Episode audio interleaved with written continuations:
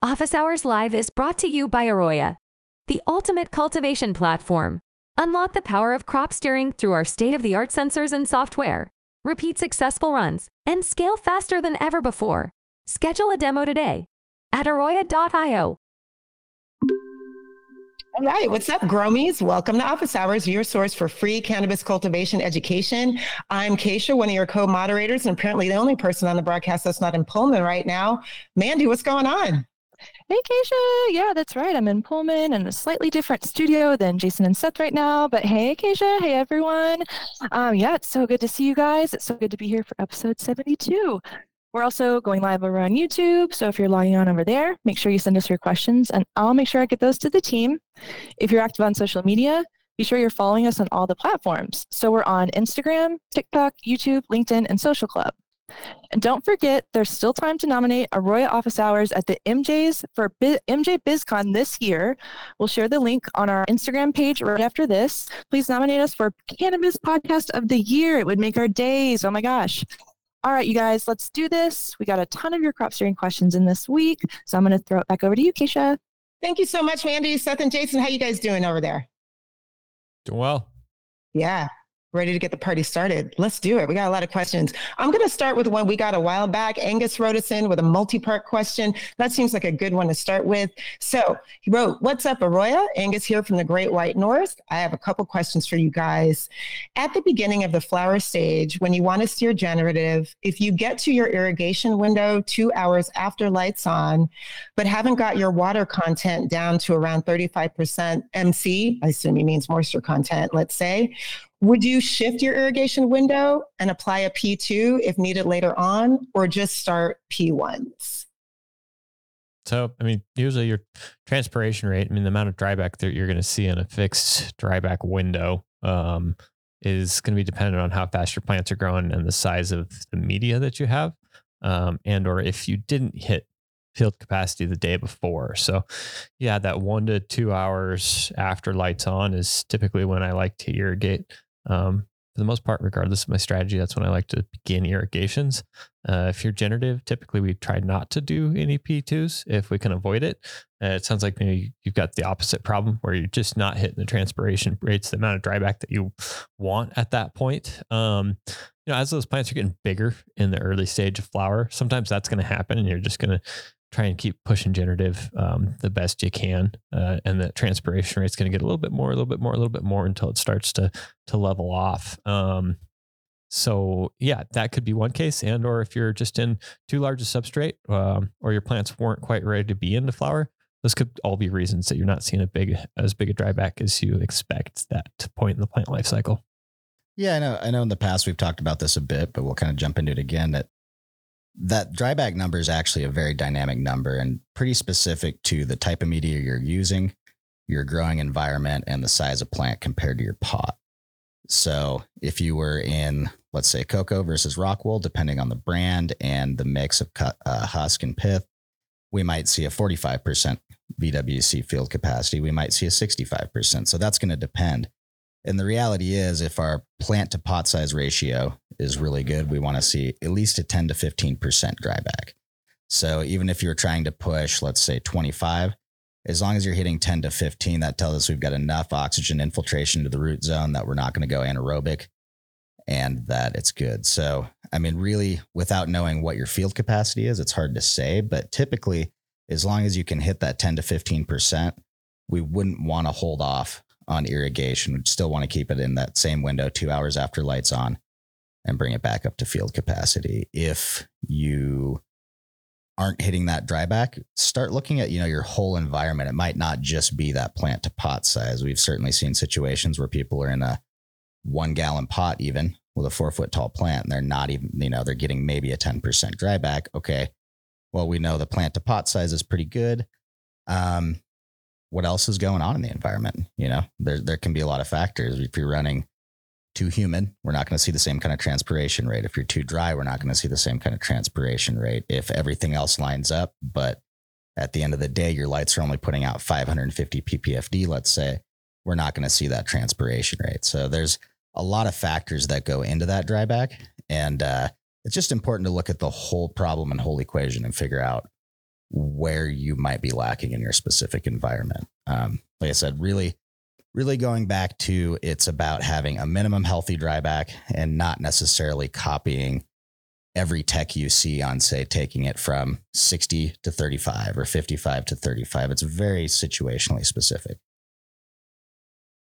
I mean, amazing. Thank you guys so much for dropping that knowledge. Um, I have another question from Angus, but we uh, we prioritize the live questions first. So Josh posted something here in the chat. Josh, I'm going to read it, but you're also welcome to unmute yourself and speak to it.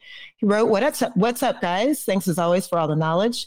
Thoughts on under canopy lighting versus side canopy lighting versus neither? Let's start there. Josh, anything you want to add to that?"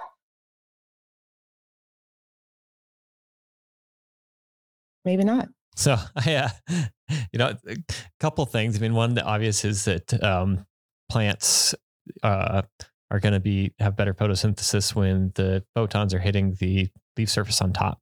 Um, and that's where their receptors are located at. And so when you know we are adding under canopy light, I always figure, hey, the best that we can do is just have uh, at least as much more yield as adding that much more light would be. Um, and so typically, you know, sure, we can get a little bit better density on the the lower larfiness. Uh, we could get a little bit better light penetration in the canopy. That being said, um, you know, if the photons are hitting the bottom of the leaf surface, uh, some of that's not going to be as efficient as if we had really good light penetration from above.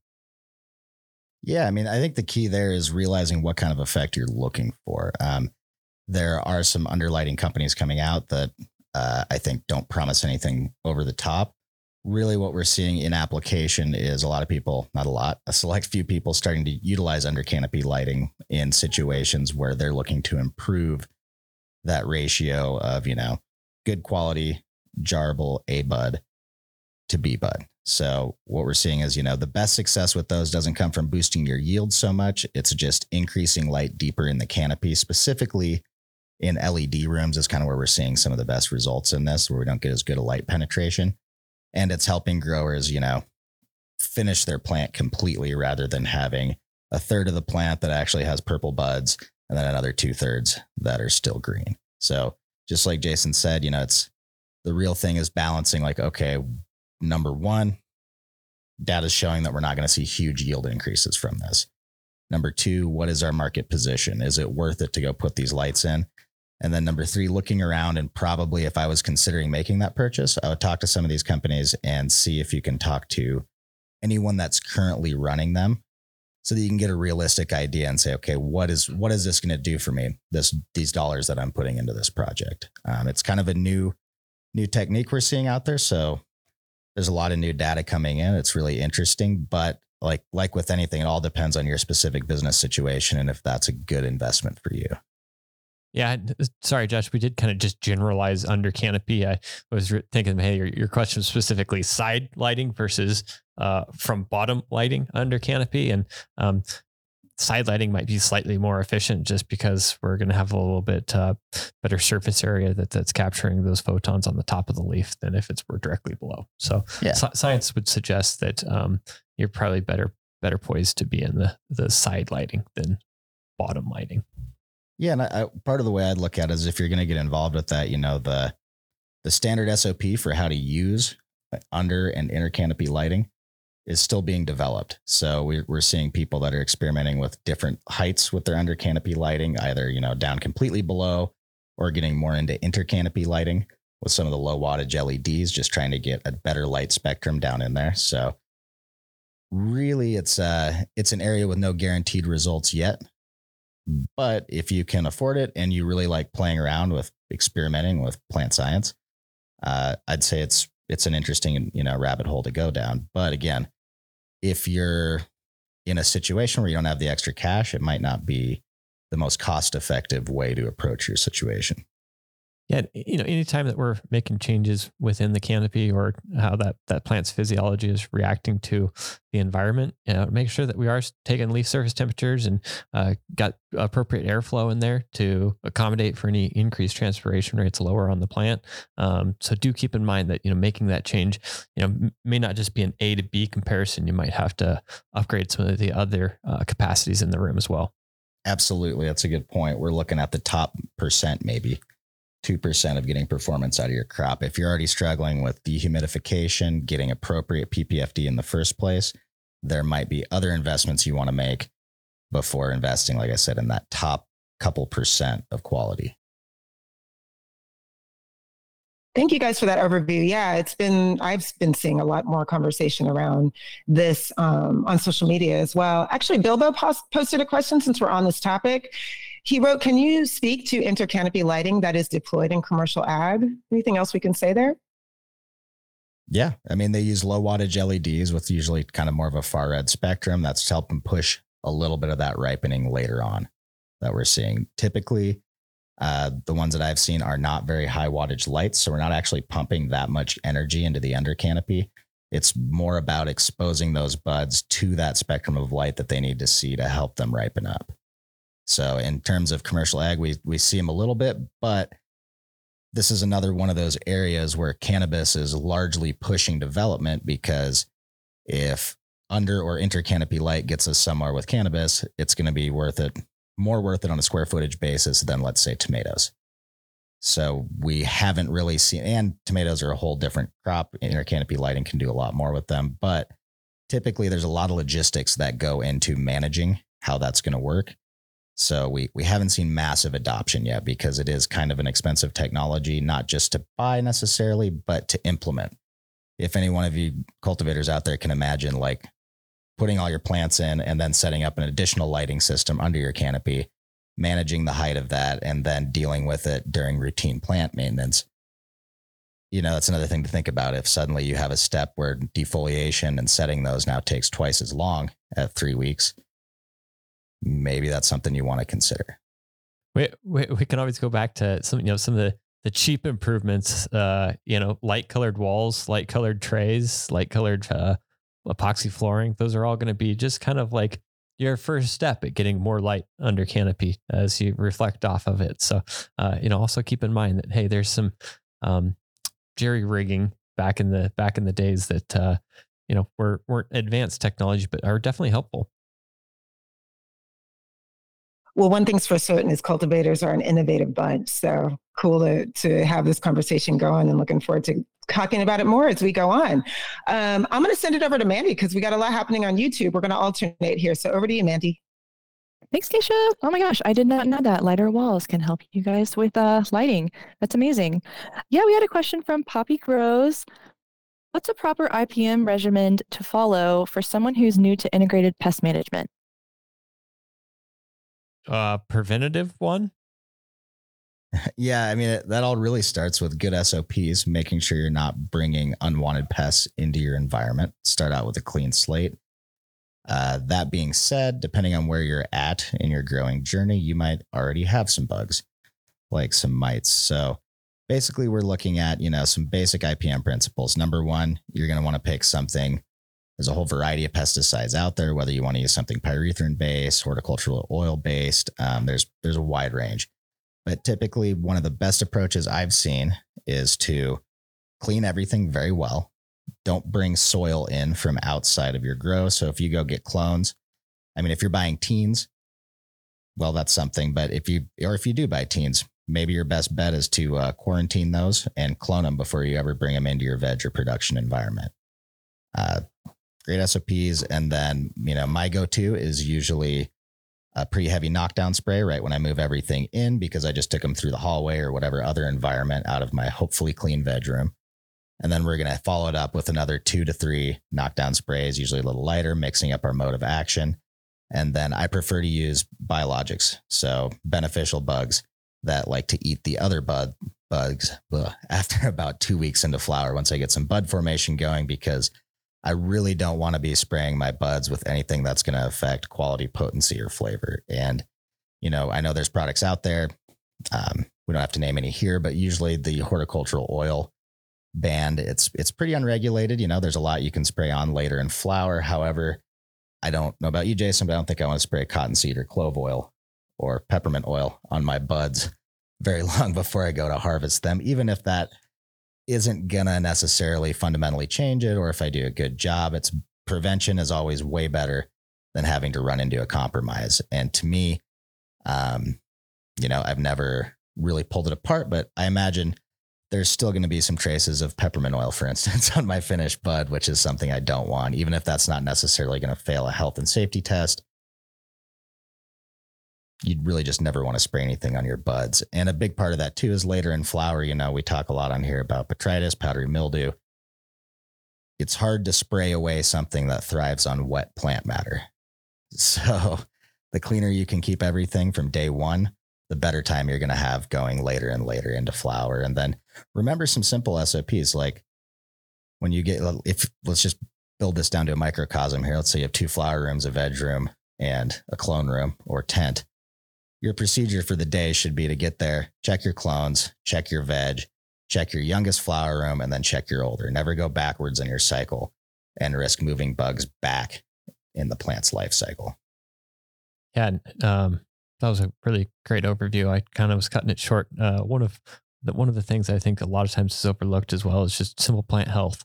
Um, so you know, as a preventative measure, if we can have the healthiest plants as possible, that's definitely going to give us a huge advantage as far as trying to um, eradicate them further down the road. Um, so thinking about you know silica additives, uh, really good environments as far as humidity, temperatures, light levels, and uh, airflow, especially, are going to help with that. Yeah, I mean that that's a good point too, Jason. Healthy plants uh, have less pests, have less diseases. Um, it turns out cannab- or cannabis is you know it builds these wonderful trichomes with these interesting terpenes and oils, and a big function of that is uh, those seeds are nice and safe in there from bugs. It's pretty hard to crawl in and get them once the plant's healthy. So that is definitely step one. And I'll just say it again: stay clean. the, the the more clean you can stay, the better time you're going to have. That's if you're wondering how some people will claim that they run no pesticides in a certain facility. Well, they're putting just as much effort on everything that walks in through the doors and making sure it's clean as anyone else would put into spraying and remediating pests once they have them. Wow, that was so much good advice. Um, thank y'all for that. Thanks for that question, Poppy. Um, we also had a question from Raymond. It's about pH. When can we see Aroya implement pH monitoring inside of, of micromedium? Uh, probably not anytime in the, the real soon future. Um, there are just some technical challenges as far as uh, continuously monitoring pH in in situ, so inside of a substrate. Um, know, I do investigate and I look uh, fairly continuously for new technologies out there that can do this kind of thing. Uh, I just haven't found one personally that that I'm comfortable leaving in situ and trusting the readings from. Yeah, I mean, a big part of it, guys, is we're trying to look inside of a pretty narrow pH range. So, you know, num, you know, your best bet is always, especially if you're at a commercial facility, go invest two or three thousand dollars in a good scientific grade uh, lab benchtop pH monitor. Yes, you're gonna pee you're gonna calibrate it every day that you want to use it, but that's what's going to tell you is actually accurate. And then to Jason's point, um, over the years, plenty of probes have come out that claim to be able to measure soil pH in application, we see not the most accurate results. Now, if you have the ability to go pull samples and then go stick it with your, you know, mobile probe and try to get some relative readings, but you know, if we want everything to stay between five, six and 6.1, that's a pretty narrow range for a not very accurate instrument to be able to read. And you want your results to be as accurate as possible. Yeah, and you know it's it's interesting. Um, you know, a lot of times I see people using pH sensors that are uh, just accurate to the tenth, and that's not even necessarily accurate. That's just the resolution of their readout. And I always prefer one that's down to the the hundreds, so I know, hey, you know, which side of my, is this thing saying that I'm I'm sliding to? Like, you know, is it sliding to six point six, or is it sliding to six point four or six point five? Um, versus, you know, say if it's six point five four, I know, hey, I'm right right in the middle here. So usually, uh, some of the sensors that have that higher resolution actually might have a little bit higher accuracy as well. Um, and so, you know, you know, even though we are saying, hey, it's probably not going to be soon that we have a in situ reading device, I always encourage people to monitor pH uh, runoff. Uh, it should be a, at least at the very minimum a daily practice where you're looking at the pH runoff uh, after irrigations or during irrigations. Um, so capture some runoff in some method. If you do have uh, ability to capture all your runoff, you know you can have a, a pH sensor that's left in that system and giving you uh, real time feedback as well. Yeah, and you know, an, another technique I've seen that can be useful, but it's you, you've really got to monitor how exactly you implement it. Is using, you know, large large syringes, basically, twenty or thirty plus cc, with a really fat needle tip on it, and sucking out of your actual media throughout the day. But the important thing to realize is when you just put on, let's say, your P1s and you've reached field capacity, that water you're pulling out is not going to have the same pH as the water you would pull out right before your P1s. That balance is going to change. And that's part of why we look at runoff is that's a metric that we can not necessarily predict, but relatively predict, and it's steady day to day. So if you were, let's say, sending someone in to go pull pH samples every day, it better be at the exact same time in respect to the watering to really try to compare those results.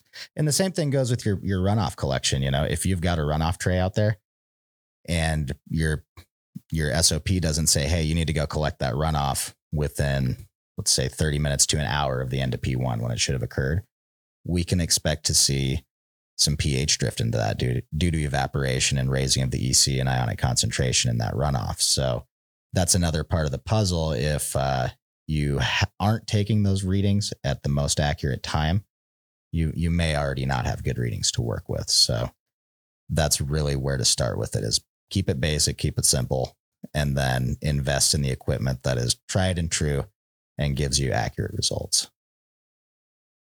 Awesome. Thanks for that. Poppy Grows had another question. Any tips on revegging a plant that's been harvested already? I left some middles and lowers. Just any advice? This is my first time revegging. Uh, good luck. Don't don't expect to clone it. Well, you can clone it, but I wouldn't clone it for a production run for quite a long time. You know, you might actually get two or three generations into clones before you see resuming of normal plant growth habits. Got it. Uh, we have a question from Jay. What's your opinion on far red light supplementation pre and post lights on? Pre and post lights. Uh, I don't have any experience exposing them to any kind of light pre and, and post uh, typical photo period. Um, yeah, I think what we're looking at there typically is more like emulating dawn and dusk, right? Like where the sun's not quite peaked out all the way and we get a little bit more of that red hue because the the light rays are coming through more of the atmosphere coming in. It's just an angularity problem. I really haven't seen data to support whether or not, you know, ramping that up or down is going to have a big effect. What we have seen though is the supplementation of far red later in flower tends to simulate the kind of spectrum you're going to see naturally during the fall, which these plants have spent millions of years adapting to. So that spectrum change is something we can use to help push plant ripening a little bit. And that's part of why we see, you know, uh, some differences in, let's say, HPS and very bright white LED bulbs. Yeah, and, and, you know, interestingly enough, from some of the science that I've seen, usually it's it's less about the balance of the different light spectrums, but just the overall amount that's available in each spectrum range. Um, and like Seth was talking about, you know, it, science has proven at this point that far reds are, you know, producing a, a little bit more activity in our chlorophyll Bs um, and some of our um, secondary metaboloids like phytochromes, uh, cryptochromes, uh, those types of things, which are usually uh, more related to uh, finishing type of chemicals. So uh, improving our terpene profile, increasing THC, uh, those type of um, chemological responses from the plant. Yeah. So we, we know it's important. Um, if you want to experiment with that, please please share some results with me after a few rounds. See if you've noticed any. And I mean, my my guess, if anything, you would see it'd be similar to running that deeper nighttime diff, just like far red supplementation, changing your spectrum a little bit. What we're probably trying to push is potency. Um, that being said, we're indoors during your plant's life cycle. If you suddenly went from going 12 on, 12 off to now we're going uh, more like 14 on, eight, you know, eight off or 14 on, 10 off, sorry, 24 hours in a day. but if you're going more towards uh, that, you might be changing that photo period effectively because that far red might actually, I'm going to say wake the plant up, but it's going to start doing something with that light just because we can't see it quite that strongly. Yeah, and if you go the other way, uh, say shortening up to the ten hour photo period with your one hour of far red on on both ends of the um, of the day of the photo period, just think about what your DLI uh, impact might be as well. Yeah, absolutely. We're not getting as much uh, light energy into it, and for some of those strains that, and we've all seen them if you've grown quite a few, some strains really do uh, fill out in those last two weeks of ripening. Some strains bulk up pretty good and are really dense along the way. But if you're lowering your DLI and you have a strain that typically stays kind of small until, like, let's say week six, week seven, you might not want to back off on that. You, you might want to keep driving that plant with full energy so it can actually pack on the weight you're looking for. This is so interesting. Um, yeah, growers, leave us your tips for uh, and your experience with light supplementation. That's super interesting. Um, we're still getting questions over on YouTube. Mountainscape Solution, Mountainscapes Solutions wants to know, what are your thoughts on reusing and recycling coco? I'd absolutely love to recycle coco. Uh, you know, any, t- any chance I get, we'll use it for uh, some type of garden outdoor. Uh, as far as you know, keeping your facility clean. If you do have intentions of recycling coco um, and bringing it into an indoor grow facility or even a, a real clean greenhouse, then you might think about what treatment methods are necessary to um, make sure you're not bringing any um, pathogens, bacteria that are unwanted. Uh, any of the cocoa that you're getting from most manufacturers these days is going to be baked and very, very sterile. Um, after we're growing in it, uh, that's not going to be the case necessarily. So uh, you might definitely want to think about the cost and or the precautions of uh, of recycling it into uh, indoor production. But uh, for for outdoor, absolutely pre-charged with nutrients.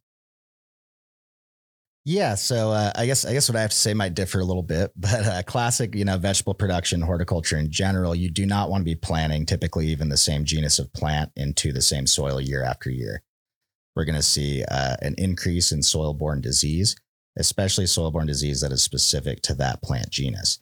So, if you are taking, let's say, all of your indoor coco and you start getting some pythium buildup, anything like that in the facility, then you take that to your outdoor cannabis beds you're just continuing that. You've got all these rotten roots in there that all they're doing is harboring that bacteria for a long time. So, as far as reusing and recycling goes, all about it, but do it in a way that's responsible for your farm and is going to continue to make you money. If you're concerned about, like, let's say, recycling it within your facility, get some living beds and some forklifts and then just swap them out every once in a while because you're never going to be able to effectively clean that root mass out. And once you cut the plants, all of that organic matter that's left from the roots is going to rot because we also haven't, we don't actually have soil. That pythium or whatever else is in there that's going to cause it to rot is pretty much the only biological activity we've got going on. So if you are going to reuse that, you know, basically the move is to take it to a spot where you can safely compost it reach your good composting temperature. So you're essentially pasteurizing your media and then go amend it and use it outside of a cannabis facility. Um, that's going to be your safest way to really utilize that. And that's where I think we're going to hopefully see uh, more partnerships between, let's say, vegetable producers in well, specifically like California, for instance, uh, and cannabis producers. Um, in other places, like when you're bringing used media back into a greenhouse, for instance, like I said, you you might want to be looking at more of a bulk approach, low input, and have an easy way to go empty that out every once in a while.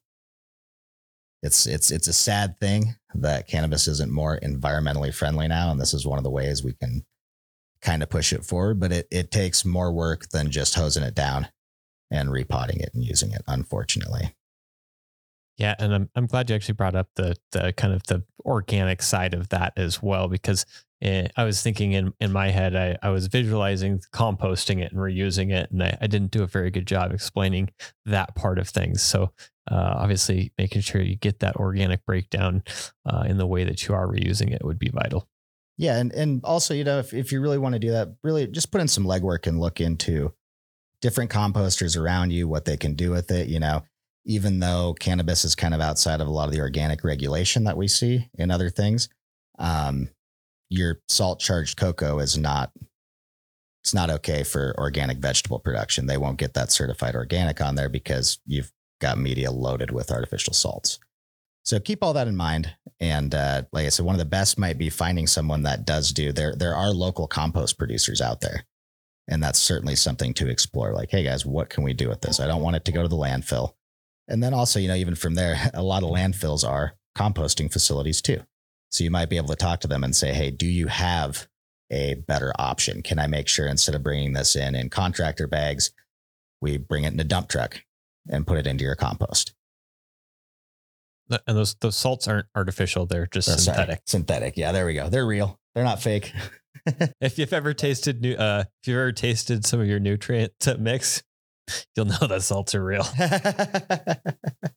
What are you guys eating when I'm not watching? Uh, these were great notes, super good considerations, but um, I love how we're actually asking about how we can recycle and reuse um, parts throughout the process. Um, I think that we're getting some live questions in our chat, so I'm going to pass it back to Kaisha for those. Thank you so much, Mandy. Gosh, we're covering so many interesting topics on this show.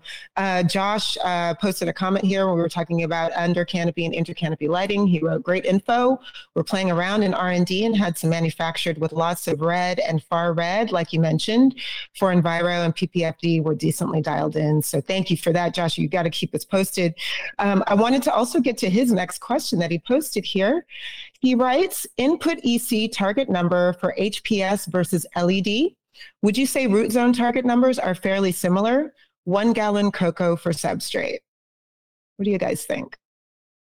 Um, yeah. So you know, usually just as a ex- extremely generalized baseline, uh, typically be around 3.0 to 3.5 for HPSs in a you know well dialed environment um, for healthy plants, and then a lot of times between 3.5 and 4.0 for LEDs, and that's usually pushing on the higher end of what uh, people are typically used to using. Uh, but sorry, we're getting a little bit of feedback in here. Um, but it's uh, it's amazing what these plants can take as far as nutrients and light levels when everything's balanced and optimized. And we're providing CO2 supplementation.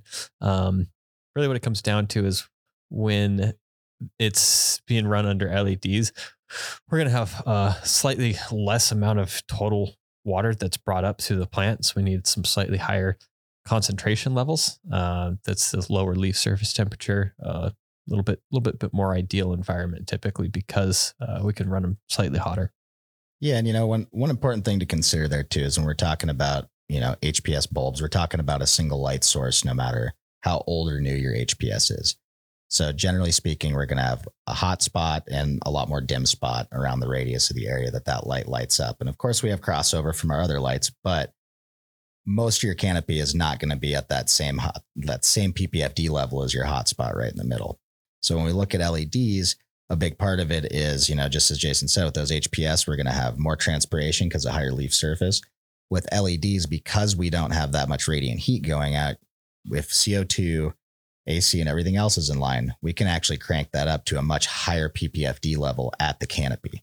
Especially given that we don't, you know, like I said, we don't have those that heat stress, so we're not going to burn half the plant while we're trying to illuminate the whole thing up to a high level. Now, if we can get the whole plant, not just the ends of a few branches, up to, you know, 1200 plus PPFD, we have a lot more photosynthesis going on, on a lot more plant structure building, and we need more. Uh, you know, we always say plant nutrients; they're more like plant vitamins. So when you're trying to build structure, those aren't what actually builds your structure, but they're what allows the plants to build enzymes and you know power other process or assist in other processes, not power them. That's the key. So just like if uh, you know Jason and I wanted to go to the gym and start bulking up, we gotta we gotta eat eat our protein and everything else, but you also have to take your vitamins to make sure your joints are good, that your body's functioning properly, and the harder you're pushing that energy consumption in any biological organism, the more pieces you're going to need to replace. I had to also get back a little bit to the root of the question here would be uh, substrate EC is versus feed EC. Um, you know, small changes in feed EC can make huge changes in root zone EC. And realistically, when you know I'm looking at a different feed for you know a different type of light source, a lot of times my uh, substrate ECs are going to be very similar between the two. Um, you know, really what we're trying to do is just just keep a, a healthy, balanced environment in the root zone. And so uh, you know, say let's say you know I'm just recommended a, only a 0.5 difference in feed ECs for HPSs versus uh, LEDs. Uh, a 0.5 difference in root zone EC, you know, might be a dynamic root zone EC of say five to 12 when I'm pushing some early generative steering. You know, a 0.5 saying, hey, I'm 5.5 to 12.5 is not going to result in a very big difference to the plant. Yeah, and that's you know that brings up a good point. If you if you're ever to ask either of us, like we're walking through you through your first run ever growing cannabis, I think Jason and I would both tell you start running by a three start running with a 3.0. Let's get some sensors in there, and then we're going to judge whether we actually need to add more to get that stacking on. Because if you keep your feed EC static, you're eliminating a variable in the system. So if you're in there changing, hey, I think I need to up or down my feed every single day, it's going to be really hard to, you know, accurately predict how that feed is going to affect your EC. And the real skill that we want to get people on board with in terms of controlling EC is going, hey, you've got two real levers to pull. You know, you can pull, uh, push the button, get more irrigation, more runoff, and try to bring the EC down that way, or less runoff, try to bring the EC up that way. And then we can change the feed. Now, the feed is going to make the other two hard to predict. So let's just work with the variables that we can easily control. And typically, you know, I would say thousands and thousands and thousands of uh, cannabis harvests have proven that they can take a 3.0 just fine. And, you know, we'll always say it if you go back in time to feeding primarily liquid nutrients and a lower EC, we're pushing a lot of water generally flushing back or raising up to around that 2.5, 3.0. So don't overthink it. Keep it simple and make it so you can predict and have good control because that's going to be a huge key in consistency. One run that's ranging between a 2.5 and a 5 EC is not going to have completely different results, but it could be quite noticeable when we start looking at potency, uh, you know, jar nug look, everything else at the end compared to one that was running in, let's say, a 6 to 11 range. Fantastic, you guys. Wow, such good information. Um, Joshua, one more question he posted in the chat here I want us to get to. Um, he wrote also, we touched on this, but never clarified last week. Danger zone during bulking for lights off VPD. Don't go below 1.0. Don't go below 1.0. There it is. Mic drop. Yep. Once yep. you've got once you've got buds developing any VPD below about a 1.0, and going below 70 degrees Fahrenheit is going to open you up to mold formation. Yeah. And, okay. and production loss because you're you're losing transpiration. If plants aren't uptaking much water overnight, they can't uptake as much nutrients either because that's why they're pulling water in. Um, it's a balance. All right. Stay out of the danger zone, y'all. Uh, and then Josh posted a comment here, a conversation about HPSs versus LEDs. He wrote, We're usually 3.5 LED but looking at an HPS project, so doing some homework. We haven't grown under HPS and starting to implement steering strategies. So, Josh, good luck out there. Keep us posted. And I'm going to send it over to Mandy. What's happening on YouTube? Yeah, we got another question about supplemental lighting. Jay wants to know how would you add the far reds toward the end of the flowering cycle? Continuous, staggered, or just at specific times? I mean, personally, to keep it simple, flip them on when you start ripening and go from there. Um, like we said, there there hasn't been quite enough research out there to justify running an extra complicated schedule. So I would keep it simple. I mean, the more the more complicated you want to make it, the more you're going to spend time programming, and potentially the more expensive light programmer and LEDs you're going to need to buy. So um, this this is going to kind of sound old school, but personally, I see some really good results out of the mix it, mixed LED and HID setups, even though those are kind of being phased out. That kind of gives you a little bit of the best of both worlds, and it's stupid simple. You just have checkerboard light patterns. Awesome. Thanks for that. And um, yeah, we're getting a bunch of shout outs over on YouTube. Carlito says, I've listened to all 71 episodes, most of them twice. I've learned so much that I don't have any questions until I get over the obstacles I have. Thanks, y'all. Oh my gosh. Thanks, everyone. And thanks for the questions. Um, but that's it for the questions on YouTube. For now, I will pass it back to Kaisha for our Instagram cues.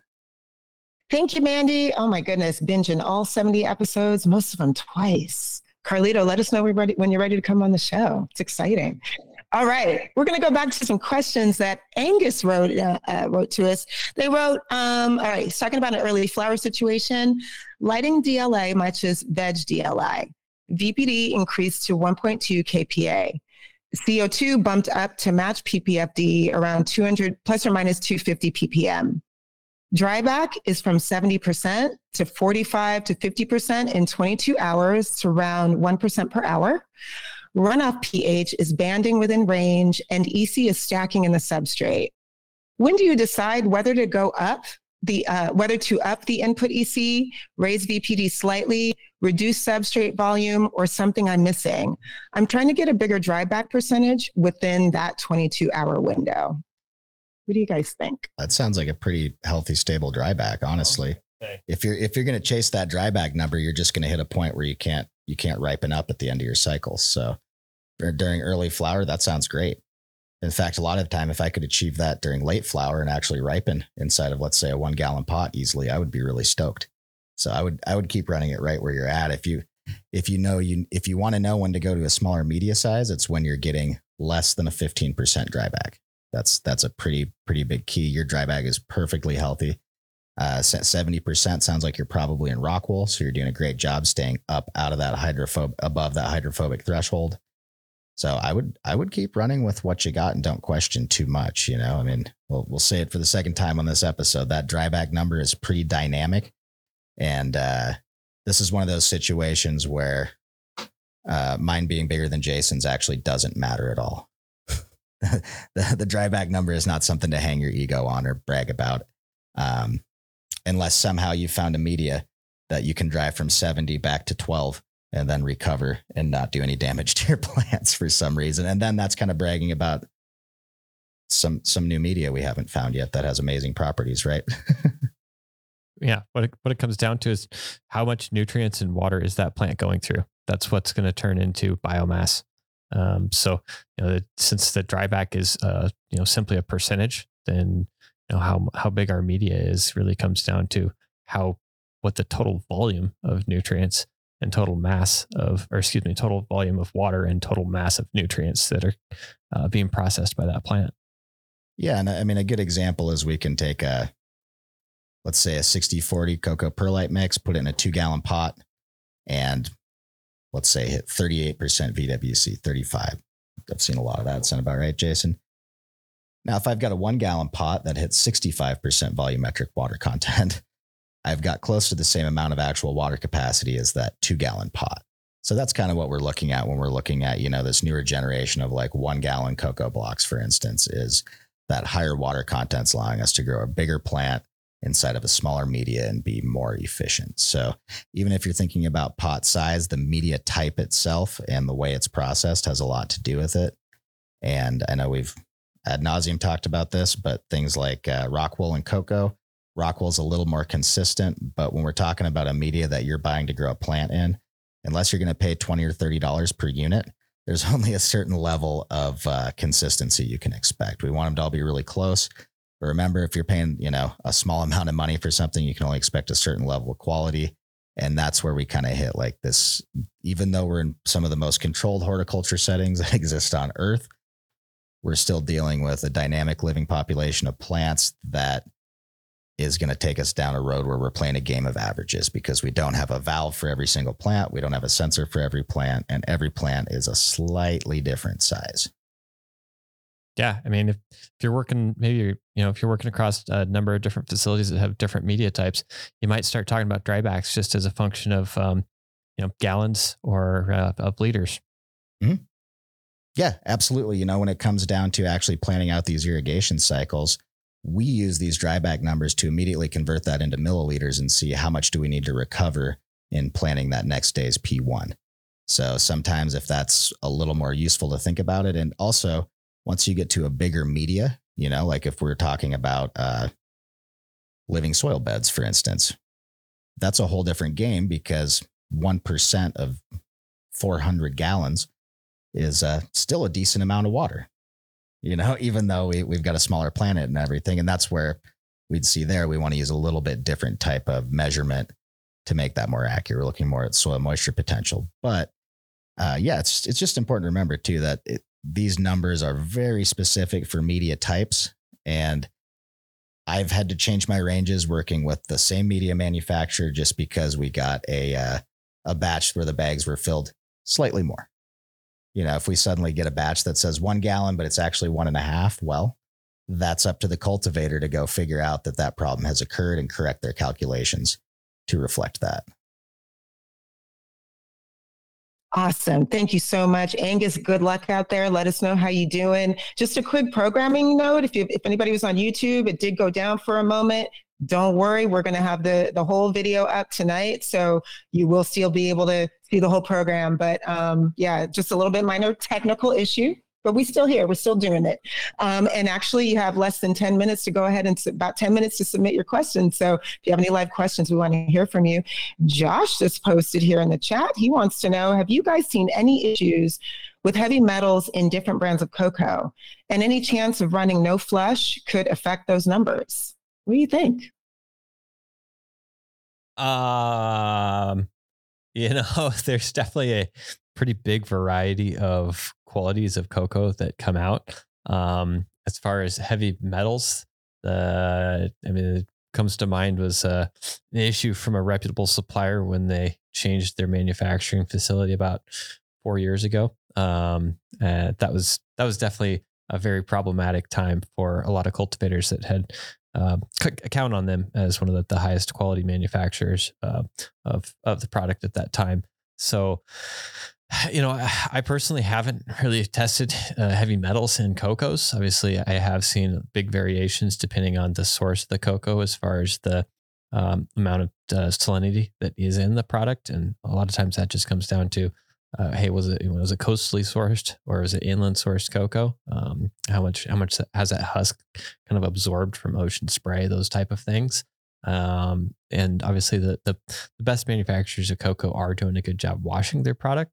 Uh, as far as heavy metals in it, you know, I would hope that coco is probably less likely to have that type of stuff in it because most of the processing is an organic process. Uh, you know, we're taking a, a, naturally produced husk and getting it uh, typically sun dried and, and, chopped and washed. Um, you know, there maybe there's some processing chemicals that are involved in it that might contain some of that stuff, but but none that I'm familiar of at this point. Yeah, typically I think that would come from coco that was grown in contaminated areas. And, you know, we don't really see a whole lot of that because coconut's a food product and, you know, coconut actual coconut producers have to go out of their way to have a saleable product. Therefore, they don't want heavy metal contaminated coconuts. Um, so it's it's not something we see, certainly not typically from most of the brands you've heard of. Um, but I, I do actually I really I really do think they would be paying attention to that. I mean, there are vegetable producers that have to use coco, even non-organic ones that you know use salts because the areas they live in are too contaminated with heavy metals to grow saleable vegetables in the ground. So if you're wondering ever, that's absolutely a question you can ask your coco supplier and indeed should. It's it's great to ask them questions and figuring out if they're sourcing the material in a way that you agree with and works for your processes. Um, that I certainly know there's a, a range out there. A lot of them have some commonalities in the way they operate, and some are different than others. So find the product you like and support the company you like. Yeah, and, I was going to say if uh, you know if they get offended that you're asking that, or, or in, more interested in uh, you know some examinations of their product, if they get offended, then use somebody else. Yeah, they should they should be happy to provide these type of results. Yep. And and while we're on that too, it really never hurts to start getting your incoming media tested in a lab for aspergillus, heavy metals, pesticide contamination, anything like that. That way, at least you know. You know, I, I've I've worked with several clients lately that have been struggling, struggling, struggling to pass for aspergillus in different locations.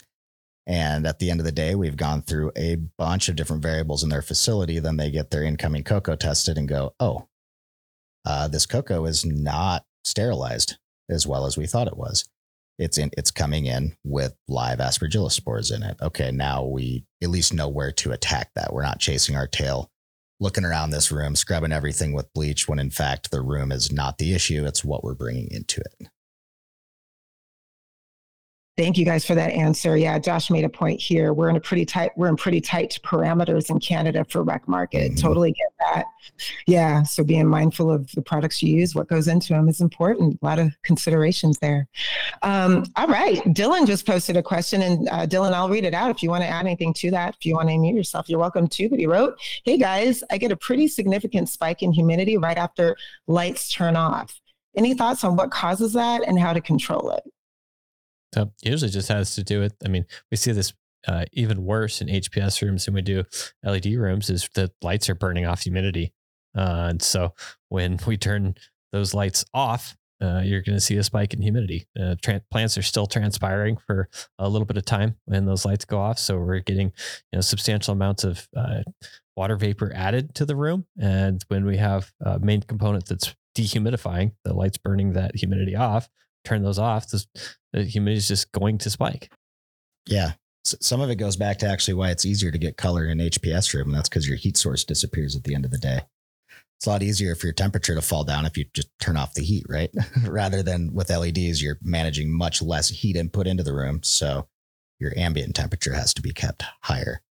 Um, and the, you know, the big thing there is like when we look at, we, when you think of relative, relative humidity and absolute humidity, absolute humidity is telling us how many grams of water are in a given space inside the air, usually a cubic meter relative humidity is what percentage of the water that that air can hold at that temperature. So as the temperature goes down, the air can hold less and less water, yet there's still the same number of grams of water inside that same cubic meter. So basically, as the temperature goes down, that RH, that relative humidity line skyrockets. And like Jason said with HPS, we, we just, we're not burning off any, you know, that's the best way to think about it, burning off your humidity. We're not doing any of that when the lights turn off. Um, as far as solutions go, sometimes programming your dehumidifiers to kick in, you know, half hour, 45 minutes before the lights turn off, dry it out. Uh, work with your HVAC system to make sure that your temperature doesn't suddenly fall off quite as sharply right at lights off. You know, one thing we've kind of encouraged people to do is uh, just kind of slowly taper that temperature light, that temperature line down.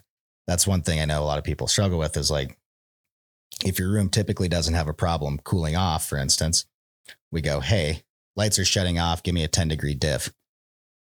Okay, your AC system in that size room can do it in, let's say, five minutes. Drop that 10 degrees. All right, that's too fast to pull the humidity out for your dehumidifiers. So, phasing out that AC, slowing down that drop to happen instead of inside of 10 or 20 minutes, inside of, let's say, three or four hours to make sure that your dehues can keep up. And then also remembering that your dehues lose efficiency as that temperature goes down.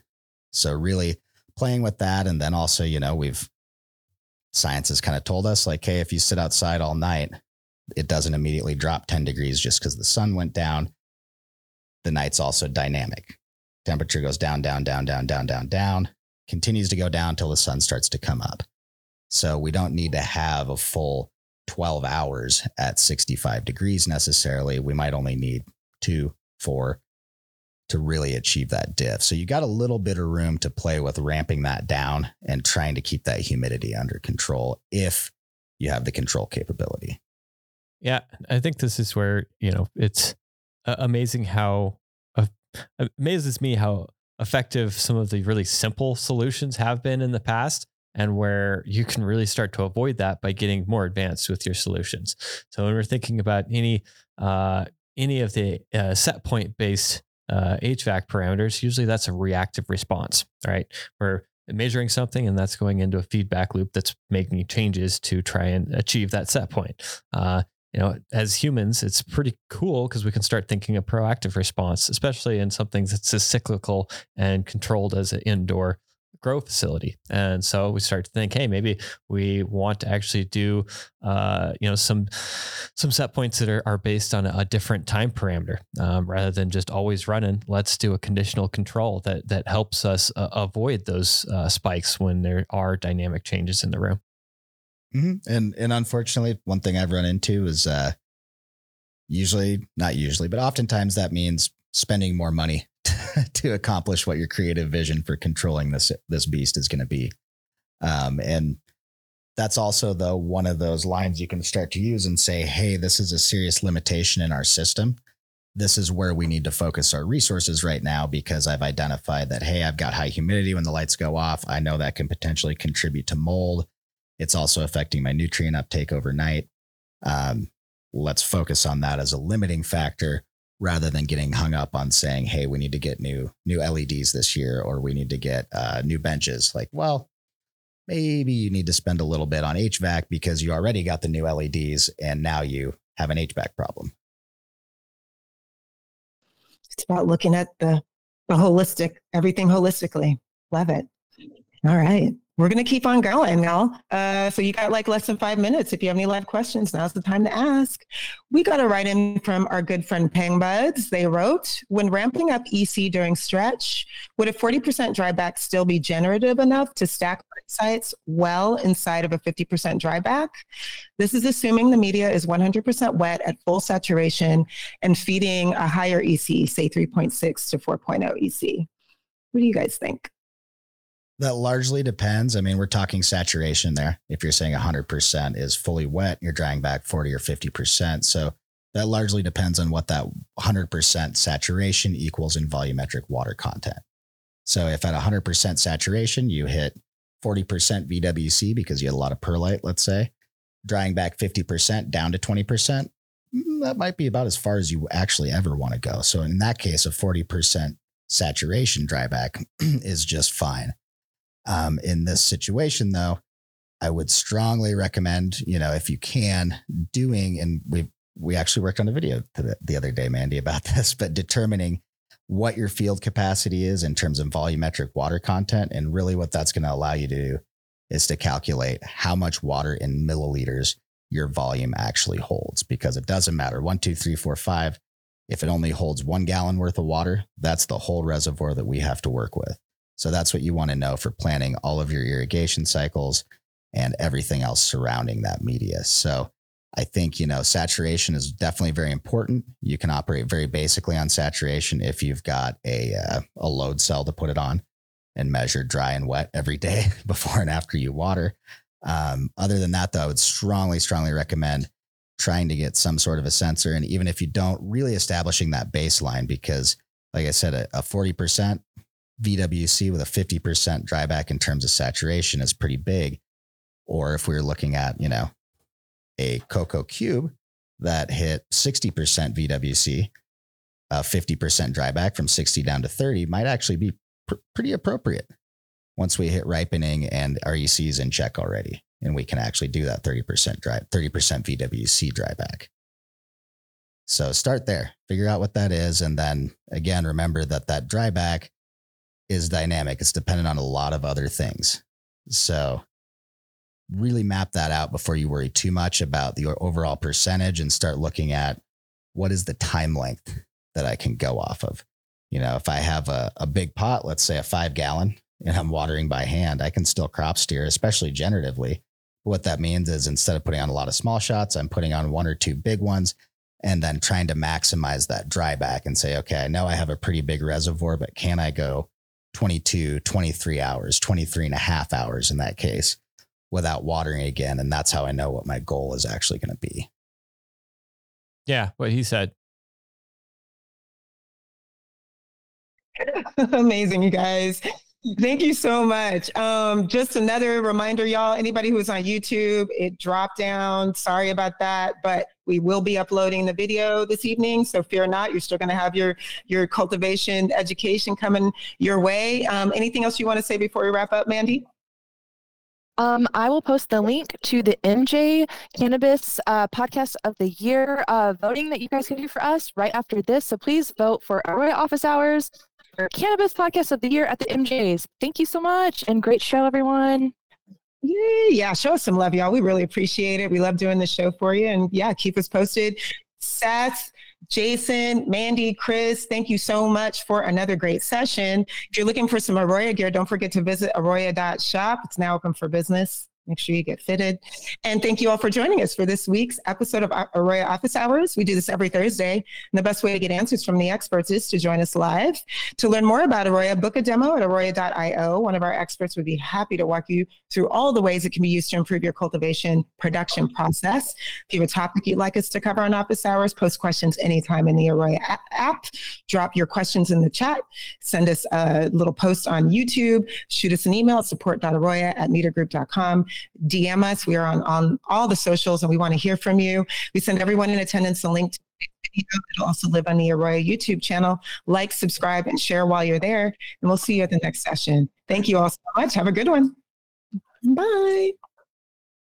Office Hours Live is brought to you by Aroya, the ultimate cultivation platform. Unlock the power of crop steering through our state of the art sensors and software. Repeat successful runs and scale faster than ever before. Schedule a demo today at aroya.io